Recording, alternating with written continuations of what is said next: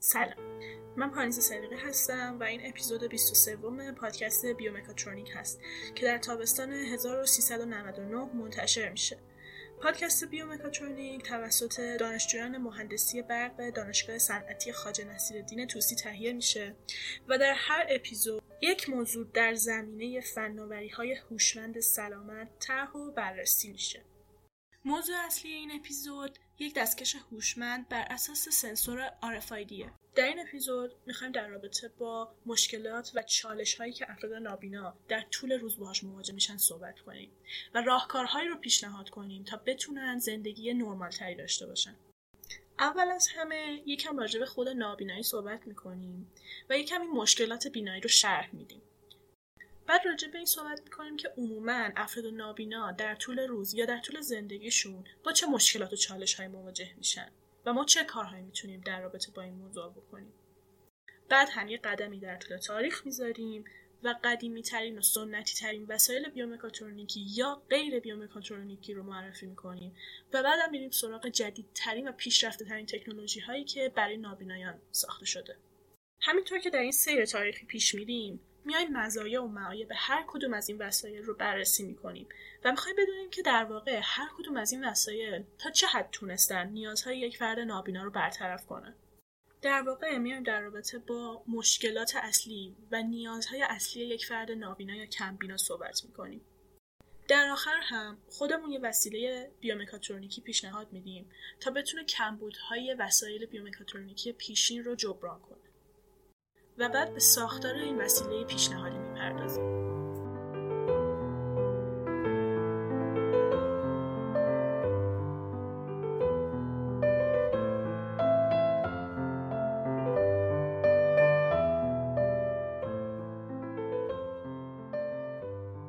نابینایی وضعیتیه که بیمار در اون ادراک بینایی خودش رو از دست میده. و علتش می‌تونه عوامل فیزیولوژیکی باشه یا مشکلات عصبی. طبق نظر سازمان بهداشت جهانی در حال حاضر 35 میلیون نابینا در جهان زندگی می‌کنن که 90 درصد اونا در کشورهای در حال توسعه که بیشتر در آفریقا یا آسیا قرار دارن. یعنی بیشتر در مناطق محرومی که خطر نابینایی در اونجاها بیشتر از کشورهای اروپایی یا صنعتیه. نابینایی علاوه بر این که می‌تونه ارسی باشه می‌تونه به دلایل مختلفی بروز کنه که بستگی به شرایط اجتماعی یا جغرافی داره.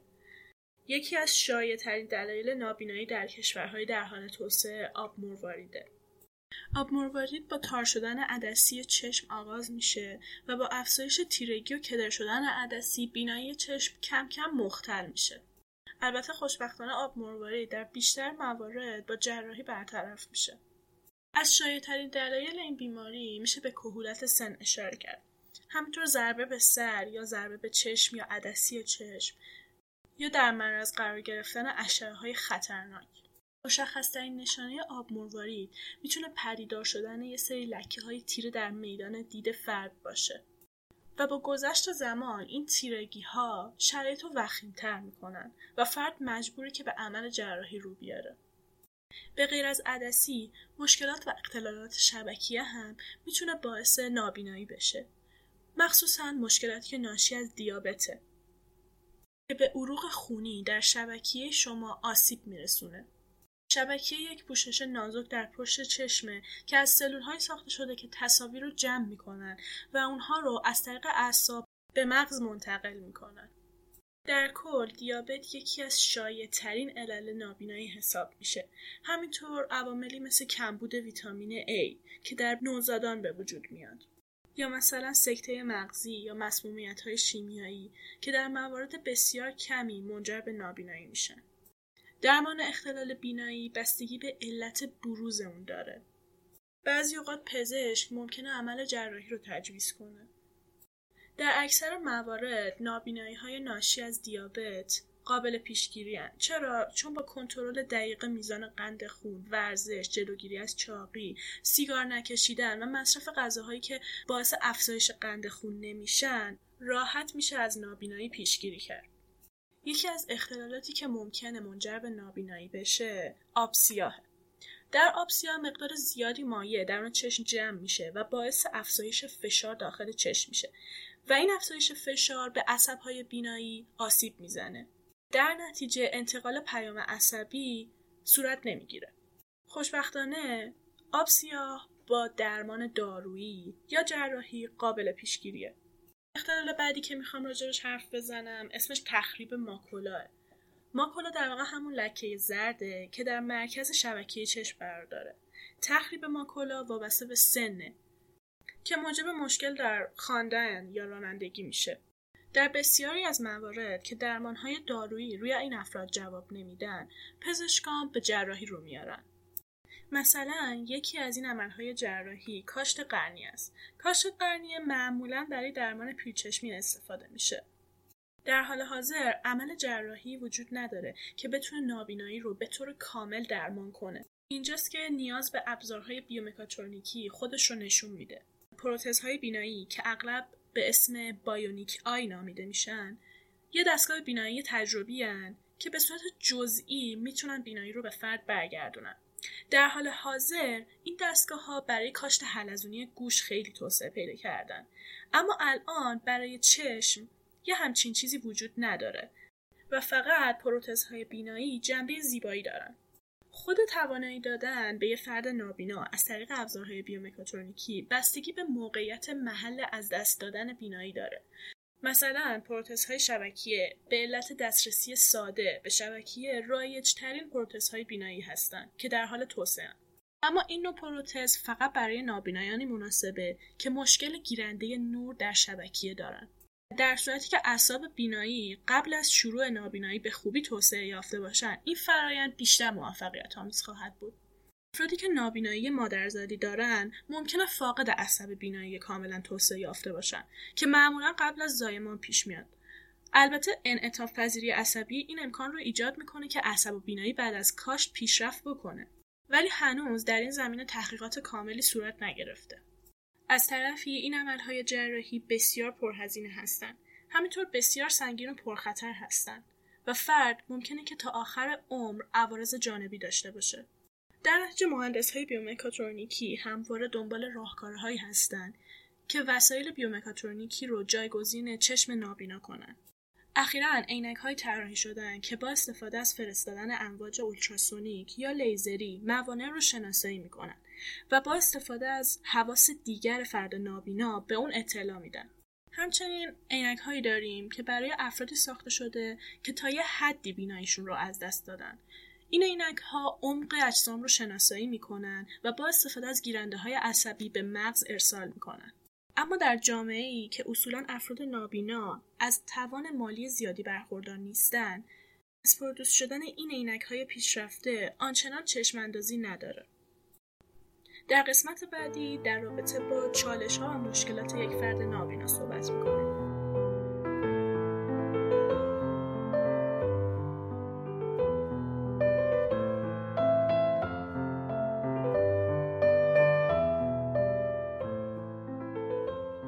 شاید در نگاه اول وقتی فرد نابینا رو می‌بینیم کمتر متوجه مشکلاتشون بشیم.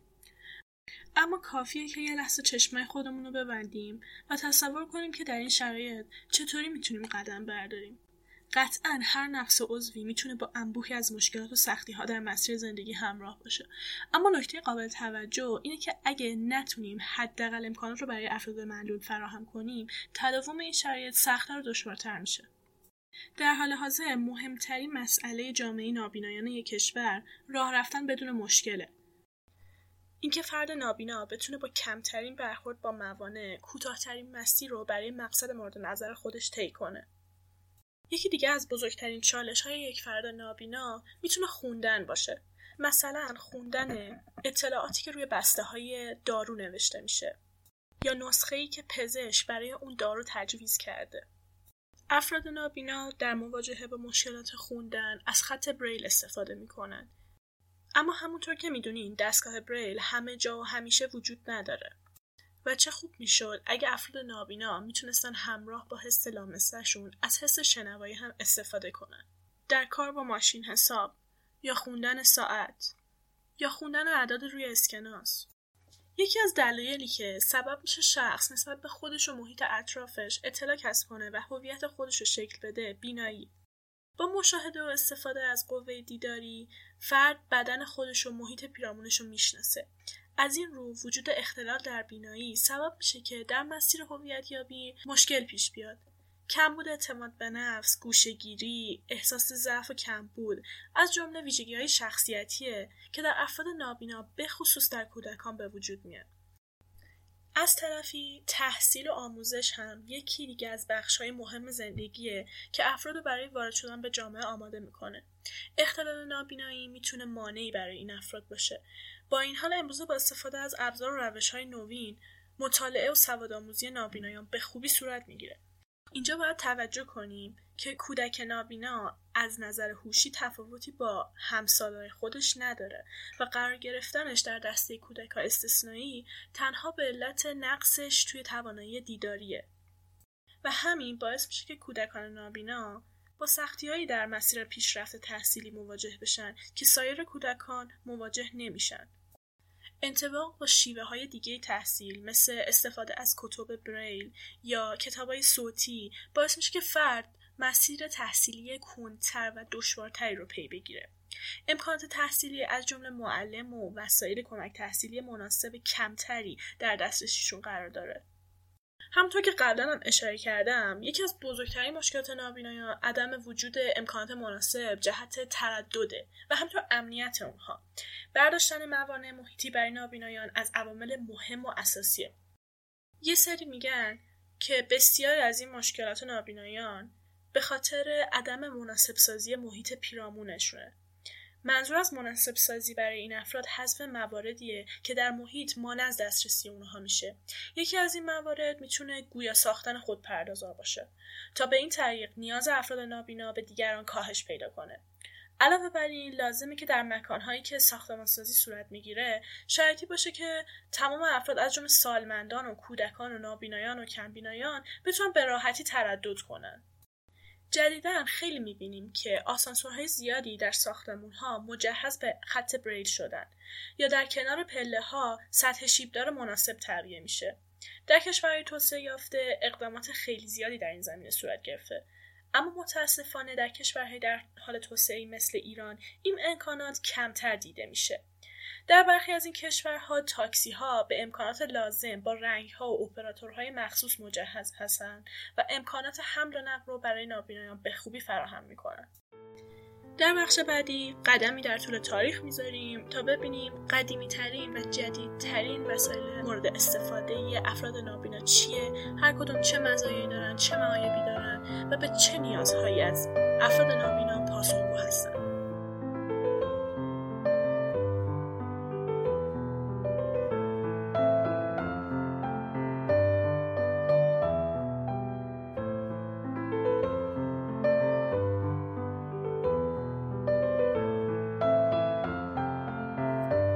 بخش اول یه نگاهی به قدیمی ترین اختراع بشر و سنتی ترین وسیله مورد استفاده افراد نابینا می‌پردازیم.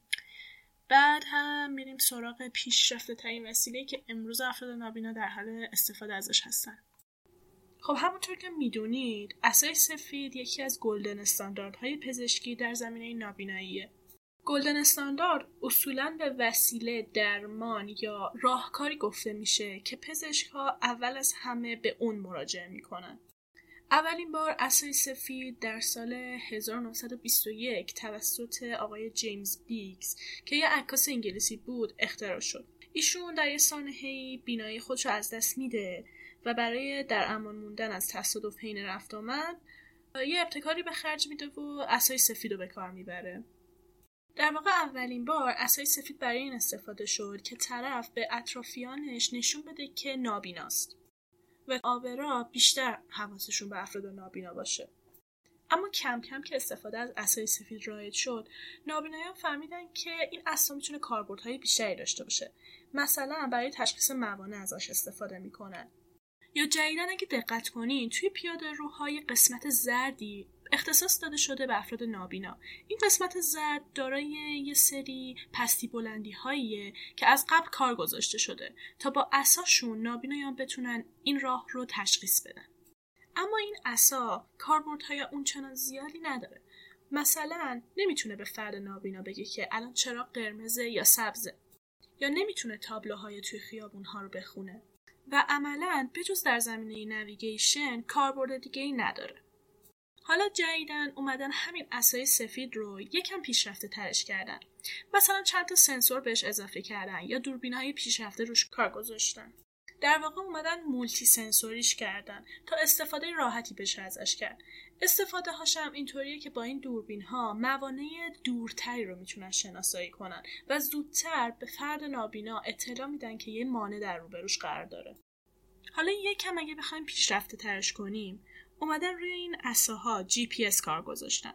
با این جی پی اس ها شخص در هر لحظه می‌دونه که در چه مکانی قرار داره و راحت از این جی پی اس کمک می‌گیره و مقصد خودش رو پیدا می‌کنه.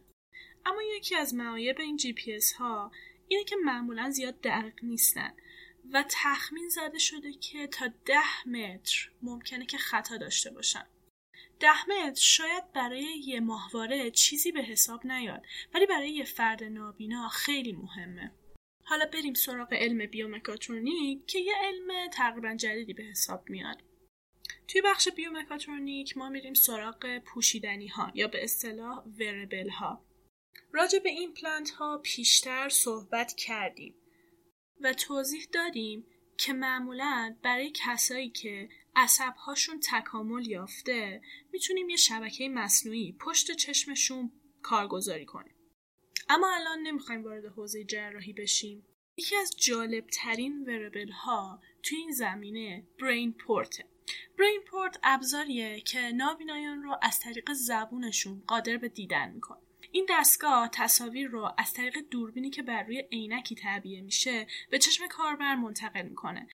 و بعدش جزئیات محیط اطراف رو بعد از پیش پردازش به یه ابزاری که یه اینچه مربع اندازشه که روی زبان قرار می‌گیره میفرسته. این ابزار دارای 400 نقطه شبیه ساز الکتریکیه. نابینایان از این طریق پالس های الکتریکی دریافت می‌کنن که قادر به شبیه سازی خواهند بود و می‌فهمن که چه شیعی در مقابلشون قرار داره. عینک مای آی محصولیه که به نابینایان این امکان رو میده تا تجربه شبیه دیدن داشته باشن. این گجت در نمایشگاه CES 2018 رونمایی شد. به صورت صوتی نابینایان رو یاری میده تا درک بهتری از اطرافشون داشته باشن. گجت به یه عینک وصل شده و با استفاده از دوربینی که درش وجود داره اطلاعات رو از محیط به دست میاره و به کاربر میگه که در اطرافش چه خبره.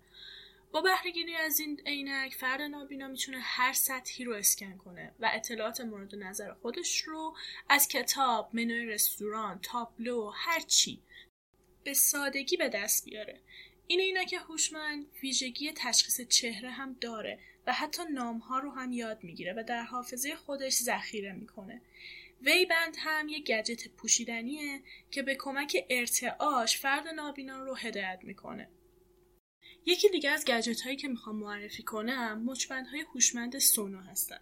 یافته های دریافتی از سنسور سونار با فیدبک لمسی ترکیب میشن تا بتونن اجسام رو تا فاصله 4 متری شناسایی کنن. هرچی جسم مورد نظر نزدیکتر باشه انعکاس موج صوتی قویتر و ارتعاشات روی مچبند شدیدتر خواهد بود. اما لرزش های ضعیفتر به معنی وجود فضای خالی در اطراف کاربره. شدت این لرزش های دریافتی از طریق اپ همراهی که روی اسمارتفون نصب میشه قابل تنظیمه. گجت بعدی دستکش رباتیکه. چالش دیگه ای که پیش روی نابینایان و افراد کم بینا قرار داره پیدا کردن دستگیره های دره. این دستکش این امکان رو به افراد نابینا میده که با لمس اشیا پیرامون خود رو در واقع ببینند. این به این معنیه که افراد نابینا برای درک اشیایی مثل لیوان یا دستگیره در نیازی به لمس طولانی مدت اونها ندارن. در پشت این دستکش یه دوربین و یه سیستم تشخیص صدا تعبیه شده که کاربر رو قادر می‌کنه دستورات صوتی مثل دستگیره در، لیوان، کاسه، بطری آب رو تشخیص بده و به کاربر اطلاع بده. در واقع دستکش یه وسیله کمکیه که فرد نابینا رو هدایت می‌کنه تا از طریق لمس کردن اشیا به شیء مورد نظر خودش برسه این سیستم ترکیبی شامل مجموعه از پینهای استوانه‌ایه که اطلاعات رو به یه محرک مکانیکی یا الکتریکی ارسال می‌کنه. این محرک الکتریکی یه حس الکتروستاتیکی ایجاد می‌کنه به این معنی که اعصاب روی پوست دست رو تحریک می‌کنه تا حس لمس رو شبیه سازی کنه.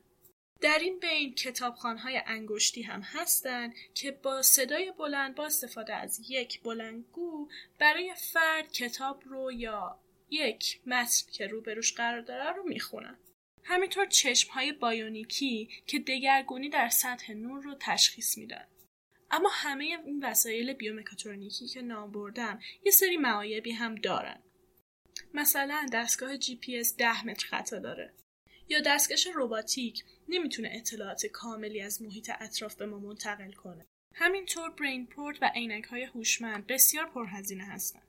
خیلی از این فناوری هایی که نام بردم نیاز به یه دستگاه جانبی دارن که روی خودش یه database سواره. یعنی دستگاه اصلیمون یک database منحصر به فرد نداره و حتما باید به یه محیطی مثل cloud متصل باشه. به علت سنگینی وزن حمل بعضی از این دستگاه ها سخت تره.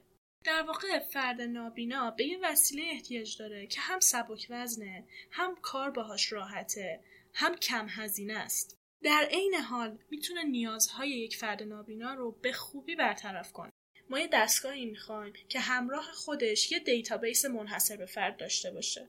در قسمت بعد یکم بیشتر در رابطه با این دستگاه پیشنهادی توضیح خواهم داد.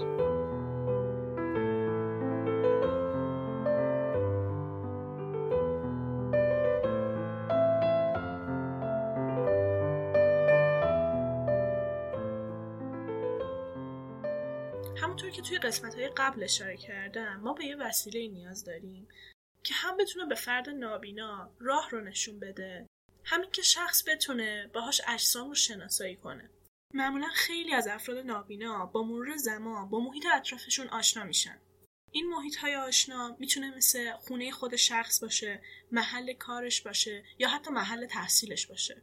اما گاهی اوقات تو همین محیط های آشنا این افراد نابینا دچار مشکلاتی میشن. مثلا افراد نابینا نمی‌تونن رنگا رو تشخیص بدن. فرض کنید به یه جلسه مهم و رسمی دعوت شدید و می‌خواید از توی کمدتون یه پیرن انتخاب کنید. ولی نمی‌دونید این پیرنی که روش دست گذاشتین یه پیرن خوب و رسمیه یا همون پیرن گلدارتونه که لب ساحل میپوشید. اینجاست که نیاز به یه وسیله الکترونیکی خودش رو نشون میده. از طرفی ما می‌خوایم وسیله پیشنهادیمون یه جوری ارزون باشه که راحت در دسترس عموم قرار بگیره. ما می‌خوایم این وسیلهمون هم سبک باشه هم شخص راحت در طول روز ازش استفاده کنه. طوری که اصلا متوجه وجود این وسیله نشه. طراحی ما باید طوری باشه که هر شخصی با هر سطحی از دانش بتونه از این وسیله استفاده کنه. یعنی محدود به سن و جنسیت و میزان تحصیل نباشه. اگه یکم هم بخوایم آینده نگری داشته باشیم برای این وسیله می‌تونیم بگیم اگه یه فرد خارجی بخواد از این وسیله استفاده کنه محدودیت زبانی نداشته باشه. در قسمت های قبل گفتیم که GPS نمی‌تونه گزینه مناسبی برای نویگیشن باشه. در نتیجه ما برای این طراحی از سنسور RFID استفاده کردیم. RFID از دو قسمت تشکیل شده. یکی تگ ها و یکی ریدر. هر کدوم از این تگ ها یک آیدی جداگانه منحصر به خودش رو داره. این تگ ها وقتی بین 3 تا 10 سانتی متری ریدر قرار می گیرن آنتنشون فعال میشه یک عدد 16 بیتی متناظر با آیدی خودشون همراه با اطلاعاتی که درشون ذخیره شده رو به این reader میفرستن. در طراحی این وسیله ما از tag های RFID استفاده کردیم به این صورت که این tag ها رو روی زمین یا روی دیوار با چینش خاصی قرار دادیم تا وقتی که شخص همراه با reader از این tag ها عبور می‌کنه این tag ها رو شناسایی کنه و جایگاه خودش رو در هر لحظه شناسایی کنه برای interface این دستگاه از چیزای زیادی میشه استفاده کرد. ولی انتخاب ما یه دستکش خیلی راحت بود. چون به وسیله این دستکش شخص می‌تونه حتی اجسام رو هم شناسایی کنه. به این صورت که روی اجسام تگ های مورد نظر رو میچسبونیم و روی هر کدوم از این تگ ها اطلاعات متناظر با اون جسم رو ثبت می‌کنیم. مثلا روی جعبه دارو یه تگ آرفایدی میچسبونیم و نسخه پزشک رو روی این تگ ها ضبط می‌کنیم. برای ضبط اطلاعات روی این تگ ها از یک میکروفون استفاده می‌کنیم این ترتیب که شخص با فشردن یک دکمه تعبیه شده روی دستکش شروع به ضبط کردن اطلاعات مورد نظر خودش روی تگ می‌کنه. در نتیجه ما به یه پایگاه داده نیاز داریم تا این اطلاعات همراه با شناسه تگ ها ثبت شن. به این صورت شخص در هر لحظه به همه اطلاعات خودش دسترسی داره چون که پایگاه داده ما روی خود دستکش قرار داره. استفاده از این دستگاه بسیار راحته. به خاطر اینکه اولا محدودیت زبانی نداره. شخص خودش صدای خودش رو روی هر تگی که بخواد ضبط می‌کنه. در هر لحظه که بخواد می‌تونه اون صدا رو تغییر بده. کار با این دستگاه نیاز به دانش علمی زیادی نداره و هر شخصی با هر سنی می‌تونه از این دستگاه استفاده کنه. برای قسمت پردازش از یه رزبری استفاده می کنیم تا بتونه تمام این اطلاعات رو در پایگاه داده خودش ثبت کنه. برای قسمت ارتباط با دستکش ما از یک کارت صدا استفاده می کنیم تا هم به راحتی بتونیم توسط یک میکروفون صدای خودمون رو ضبط کنیم هم با استفاده از بلنگو صدای خودمون رو بشنویم. این وسیله پیشنهادی در تولید انبوه با هزینه پایینی عرضه میشه بسیار سبک و ساده است و نیازهای اولیه یک فرد نابینا رو به خوبی برطرف می‌کنه. اینم از وسیله پیشنهادیمون یک دستکش هوشمند بر اساس سنسور RFID. امیدوارم از این اپیزود لذت برده باشید. روزتون بخیر و خدا نگهدار.